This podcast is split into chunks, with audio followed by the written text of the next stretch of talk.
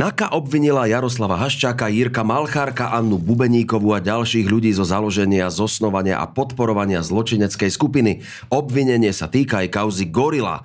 Generálny prokurátor Žilinka paragrafom 363 zastavil stíhanie a vyšetrovanie Fica, Kaliňáka a spol. Pre jeho konanie sa chystá protest. Korupčných kauz ubudlo, ale štát nenakupuje lepšie ako za smeru. Vyplýva to z analýzy nadácie Zastavme korupciu a českých expertov na štátne nákupy. No to sú vydatné témy. Zuzka, vitaj. Ahoj. Tak ideme na to. Poďme.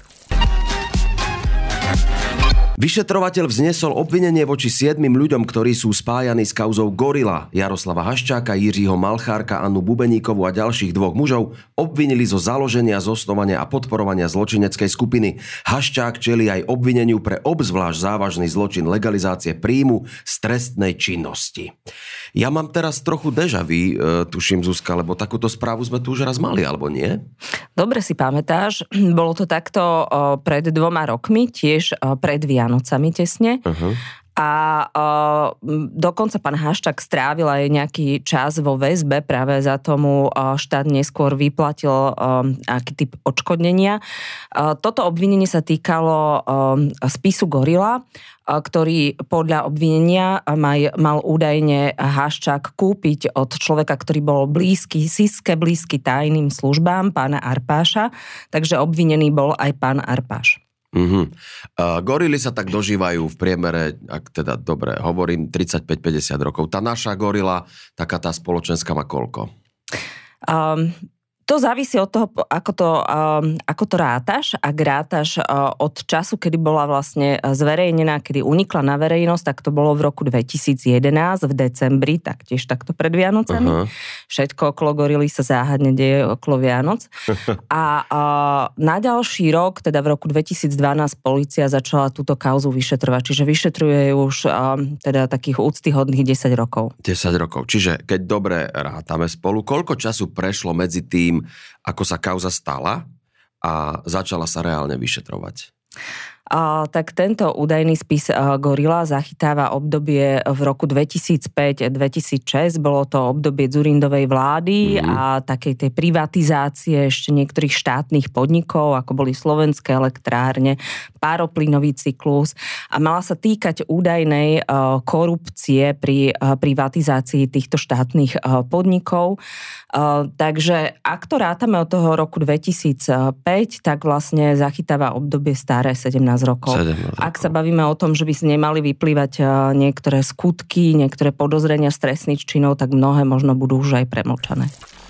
Mm-hmm. Pamätáme si, že pána Haščáka brali s veľkou slávou kukláči a skončilo to tým, že sa mu štát ešte aj ospravedlnil. Tak prečo sa mu ospravedlnil štát?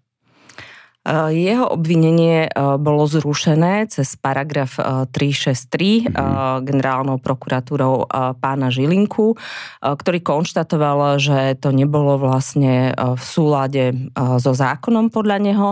Predtým tiež najvyšší súd vlastne prepustil pána Haščáka z väzby a tiež tam možno konštatoval niektoré, niektoré pochybenia takže toto bolo dôvodom, pre ktorý vlastne pán Haščák zažaloval štát, alebo teda chcel zažalovať štát o veľké peniaze a ministerstvo spravodlivosti teda usudilo, že zíde akoby z kratšej cesty a radšej sa mu ospravedlní, ako pôjde Aha. do takéhoto súdneho sporu. Dobre, a teraz e, sa vyšetrovateľia a prokurátori teda rozhodli, že do toho idú znovu. V čom je rozdiel oproti, oproti tomu predchádzajúcemu obvineniu, alebo teda stíhaniu? Rozdiel je uh, predovšetkým v tom, že už sa to netýka uh, tej údajnej kúpy uh, spisu Gorila alebo toho, že mal vlastne podľa vyšetrovateľov pán Haščák zaplatiť za to, aby sa vlastne Gorila nedostala na verejnosť pánovi Harpášovi, ale týka sa to toho vlastne, čo sa tej gorie, gorile deje, uh-huh.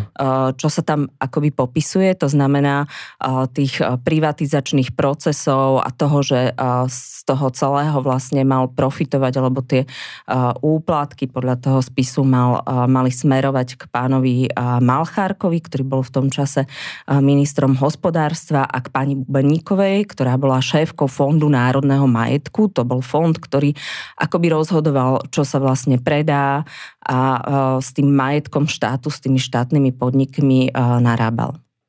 Dobre, a teraz Zuzka, priznaj sa, že či by si, do, či by si stavila aspoň 10 eur na to, že z toho celého niečo tento raz bude. Vieš čo, ale keby stávkové kancelárie mali aj takéto typy stávok, tak stavím 10 eur, že to bude zrušené cez 363. Robert Kaliňák, Robert Fico, Tibor Gašpar a Norbert Böder si môžu opäť vydýchnuť. Obvinení v kauze Súmrak žiadali o zrušenie obvinenia zo založenia, zosnovania a podporovania zločineckej skupiny a generálny prokurátor im vyhovel. Tesne predtým, ako mala ísť kauza pred súd, známym paragrafom zrušil nielen obvinenie, ale aj celé vyšetrovanie. No tak toto je podľa mňa správa, z ktorej sa polovica ľudí teší a na Slovensku a polovica e, nad ňou smúti a ty patríš do ktorej skupiny skupiny Zuzka? Vieš čo, nedá sa povedať, e, že nad tým smútim alebo teším sa, lebo bolo by to naozaj uh, veľmi e, choré, až by som povedala, keby som sa mala tešiť z, ne, z toho, že niekto trestne stíhaný alebo obvinený. Uh-huh. Ale uh, nemyslím si, že je dobré, že, že takto tesne uh, pred ukončením sa táto kauza nedostala na súd, aby súd rozhodol o tom, že či uh, tých dôkazov tam je dosť a že sa to ako keby e, tým policajtom a tomu prokurátorovi e, jednoducho takto zmietlo zo stola. Uh, mňa zaujíma, Zuzka, keď hovoríš tesne pred ukončením. Čo to znamená tesne pred ukončením z časového takého hľadiska? To znamená, že policia ukončila celé vyšetrovanie, nazbierala dôkazy, ktoré mala a jednoducho bol už spis uzavretý, mohli do neho nahliadnúť obvinení, advokáti a vyšetrovateľ by potom rozhodol, že či podá návrh na obžalobu. Podľa medializovaných informácií by sa tak zrejme stalo a tá obžaloba by išla na súd. Čiže súd by prejednal, či sú páni Robert Fico, Robert Kaliňák a, a ďalší vinní alebo nie zo spáchania spáchania tých skutkov, ktoré si vymenoval. Dobre, a teraz nám môžeš tie skutky pripomenúť, z čoho sú páni Fico, Kaliňák, Bödor a Gašpar obvinení?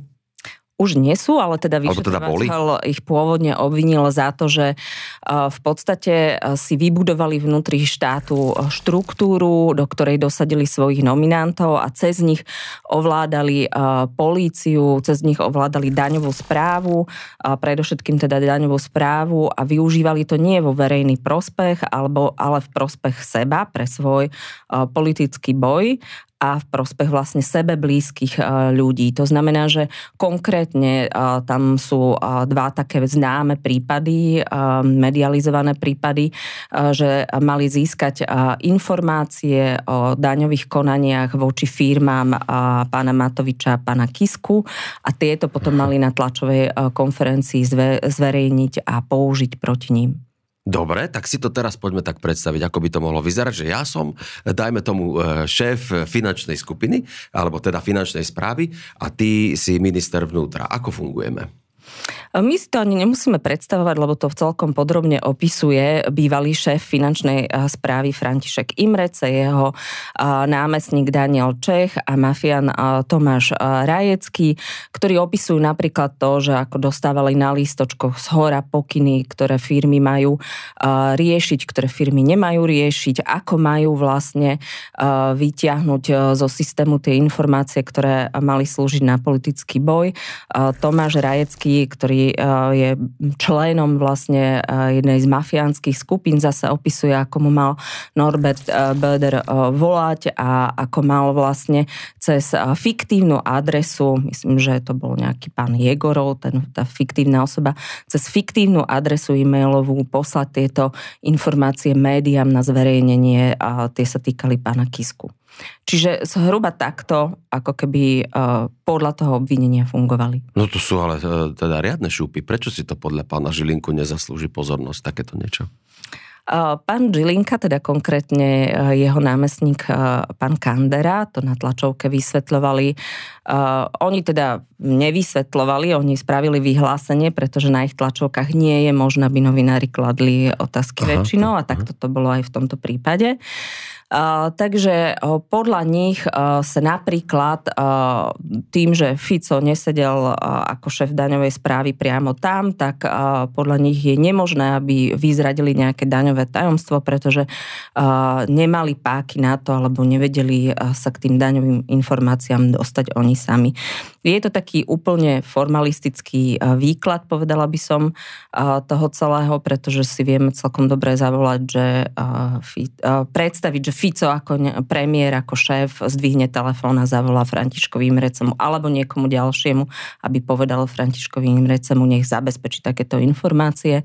Ale teda podľa pána Kanderu to, to nebolo možné. Toto ma zaujalo, keď hovorí, že, že teda na tých tlačových konferenciách alebo na tých tlačovkách e, nemôžu novinári dávať otázky. To je, to, to je nejaká výnimka, alebo z akého dôvodu, prečo, ako to oni, ako to oni akože vysvetľujú, že prečo nemôžu klasť novinári otázky? Nie, oni to nevysvetľujú nejako, nielen, že nemôžu klasť otázky, často na tieto konferencie nie sú pozývané niektoré médiá, ktoré, ktoré sa, sú kritickejšie voči generálnej prokuratúre napríklad denník N alebo aktuality, neviem, či si pamätáš takú fotku, ako redaktorky sedia na chodníku pred mm, áno. prokuratúrou, áno, áno, ťukajú do klávesnice a, a, a vlastne pozerajú do monitora a priamy prenos tlačovky vtedy to vysvetľovali nedostatkom miesta v tlačovej miestnosti a podobne. Aha, okay.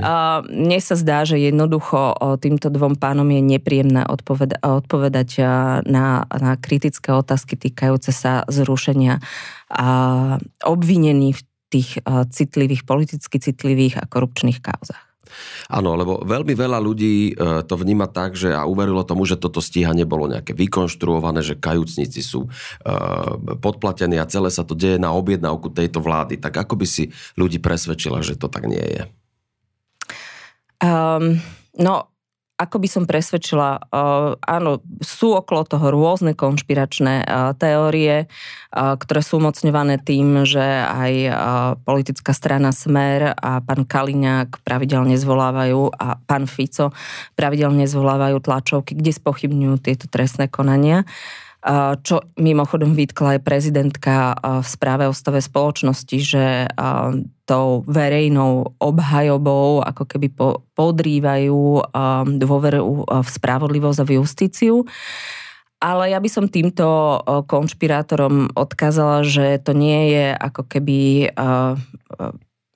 Matovič alebo nie nejaký Lipšic, ktorý to celé riadi, pretože uh, máme tu policiu, ktorá to vyšetrí, potom máme prokurátora, ktorý dozerá na to, že sa uh, to deje zákonným spôsobom a potom to ide na jeden súd, na špecializovaný trestný spravidla a neskôr to môže posúdiť ešte aj súd vyššieho stupňa. To sa napríklad stalo pri väzbe pána Kaliňáka, že špecializovaný trestný súd ho zobral do väzby, najvyšší súd ho pustil, mm-hmm. ale zároveň konštatoval, že, že tam je dôvod, na to trestné stíhanie, že to trestné stíhanie je dôvodné a má sa ďalej pokračovať vo vyšetrovaní. Čiže aj to je zvláštne v rozhodnutí pána Žilinku, že, že alebo teda pána generálnej prokuratúry, že toto ako keby nevezal, nevezala do, úvahu, do úvahy uh-huh. toto rozhodnutie Najvyššieho súdu. Na čo sa dá teraz robiť, keď pán Žilinka zase vytasil tú 363? Dá sa vôbec niečo robiť? Tak uvidíme, lebo zatiaľ sme počuli iba to vyhlásenie na tej tlačovej konferencii bez otázok a uvidíme, aké bude písomné zdôvodnenie toho rozhodnutia. Či policia vie ďalej vyšetrovať. V niektorých prípadoch sa to stalo, že nazbierali nové dôkazy alebo jednoducho urobili inak veci, ktoré generálna prokuratúra vytkla. Napríklad sa to týkalo pána Pčolinského alebo guvernéra Národnej banky Slovenska pána Kažimíra, kde tiež generálna prokuratúra zasiahla, ale policia po, po niekoľkých týždňoch, po niekoľkých mesiacoch opäť vzniesla obvinenie týmto dvom pánom. Takže aj tuto možno uh, bude rovnaký scénar, uvidíme, počkajme si. Dobre, a spomína sa tu teraz v tejto súvislosti aj nejaký protest. Kto ho iniciuje? Ten protest iniciuje občianske združenie Dokončíme to. Uh, protest uh, vlastne uh, my sme sa tak pridali k podpore toho protestu, pretože ten protest žiada zmenu práve paragrafu 363. Uh-huh tak aby, aby ten generálny prokurátor nemal moc zasiahnuť do akéhokoľvek trestného konania tým, že zruší obvinenie. A my vlastne si myslíme to isté, že toto by sa malo zmeniť a preto vlastne si slubujeme od toho, že sa vytvorí verejný tlak na vládu, na parlament, na Národnú radu a že zmenia zákon. Bude to mm, stretnutie, protest na, na námestí v Bratislave, bude v piatok na Deň boja proti korupcii a bližšie informácie zverejnia organizátori na svojom Facebooku a na svojich sociálnych sieťach. Korupčných káuz ubudlo, ale štát nenakupuje lepšie ako za smeru. Tvrdia to slovenskí aj českí odborníci, ktorí dlhodobo sledujú, ako sa nakupuje za naše spoločné. Z tzv. rebríčka Zindex pri porovnaní dvoch vlád vyplynulo, že pri nákupoch z verejných zdrojov sme svedkami stagnácie až zhoršenia. Fúha, tak toto mi nevychádza, veď sme povedali, že korupčných kauz je menej, uh, tak prečo zhoršenie? No, lebo uh, neznamená to, že, že uh, neposudzujeme pri uh, nakupovaní štátu len to, že uh, či sa krádne, či sa koná ano. priamo proti zákone, ale aj to, ako dokáže ten štát nakúpiť. Asi si nepôjdeš nakúpiť vajíčka, ktoré sú z veľkochovu za 10 eur do nejakého obchodu, ale pôjdeš si nakúpiť vajíčka, ktoré sú z biochovu za, za 3 eur do nejakého, k nejakému slovenskému výrobcovi alebo predajcovi. A to sa môžeme zhodnúť. Ak urobíš to prvé, tak robíš niečo zlé. Uh-huh. A tak takto v podstate nakupujú mnohé štátne inštitúcie podľa, počas tejto vlády. Nehovoríme, že sa tam kradnú peniaze, že z toho idú provízie. Vidíme aj teraz, že medializovaných chaos je menej, ale jednoducho nenakupujú rozumne. Dobre, a teraz ma zaujíma, že čo všetko ste sledovali, aby ste si trúfli prísť e, s týmto výsledkom? Ako ste to vypočítavali, alebo ak, aké obdobie ste sledovali? Sledovali sme obdobie, porovnávali sme obdobie vlády Petra Pellegriniho a porovnávali sme obdobie teraz tie dva roky, alebo už pomaly aj tri roky, mm-hmm. ktoré, mhm. ktoré vládne táto vláda koalícia a českí experti hodnotili rôzne parametre, z ktorých robili potom nejaké priemery a to bolo napríklad, koľko sa súťaží, koľko firiem sa do tých súťaží hlási, koľko dodávať dodávateľov majú jednotlivé inštitúcie, či je to vlastne len jeden dodávateľ, čo značí, že proste tam nie je riadna súťaž, koľko pokút dal úrad pre verejné obstarávanie, ktorý kontroluje tendre, koľko súťaží bolo zrušených, pretože sa ich nepodarilo zorganizovať dobre a mnohé ďalšie. No a podľa mňa ľudí najviac bude zaujímať, to je taká jednoduchá otázka, že ktorá vláda, sa to vôbec povedať, že ktorá vláda kradla najviac?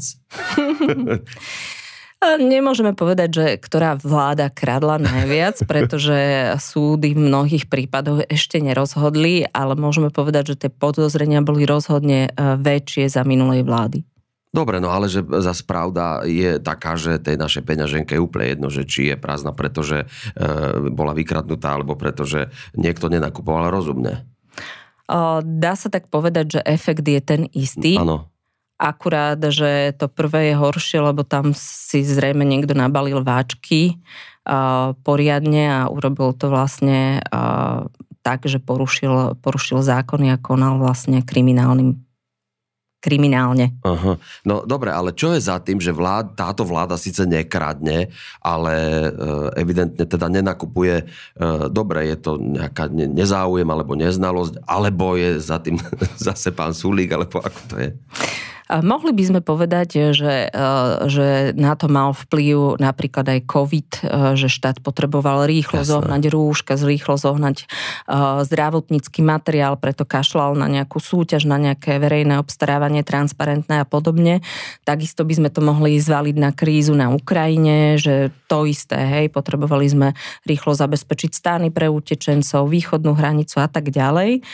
Avšak toto by sme mohli použiť ako argument, keby to platilo na všetky nákupy. To znamená, že nie len na nákupy vlastne štátnych inštitúcií, ale aj na samozprávu a verejnú správu, na mesta, obce a tak ďalej. ale tam sme zistili, že tá samozpráva nakupuje oveľa lepšie ako v predchádzajúcom období, že tam vlastne došlo naopak k progresu, že sa zlepšujú tie kraje, obce, mesta, čo je mhm. potešujúca správa pri štátnych e, inštitúciách, ako sú ministerstva, ako je, ako je vláda, ako taká, sa to bohužiaľ nestalo. Ja sa domnievam, že je to tým, že, že naozaj nemajú zrejme takých kvalitných odborníkov na to, aby dokázali urobiť tie nákupy a to verejné obstarávanie v, tak, v takej kvalite, aby sme mohli byť spokojní a mohli by sme ich pochváliť tak trošku si ma aj predbehla, lebo chcel som sa opýtať, že či pri tom porovnávaní ste prišli aj na niečo pozitívne. Sú také, sú také a budeš prekvapený, lebo je to z tvojej oblasti. Aha. Je to ministerstvo kultúry, ktoré sa zlepšilo. A, a je to Slovenské národné sa... múzeum, ktoré sa Aha, tiež okay. zlepšilo. Mhm. Zlepšilo sa v tom, že viac súťaží ako predtým má viac dodávateľov, viac sa jednoducho snaží zabezpečiť, zabezpečiť dobrú kvalitu za dobrú cenu. No tak končíme pozitívne, to sa mi páči, to je výborná správa. Ďakujeme Zuzane Petkovej, riaditeľke nadácie Zastavme korupciu a my sa budeme tešiť s vami na budúce. Zuzana, ďakujem, maj sa dobre. Ďakujem.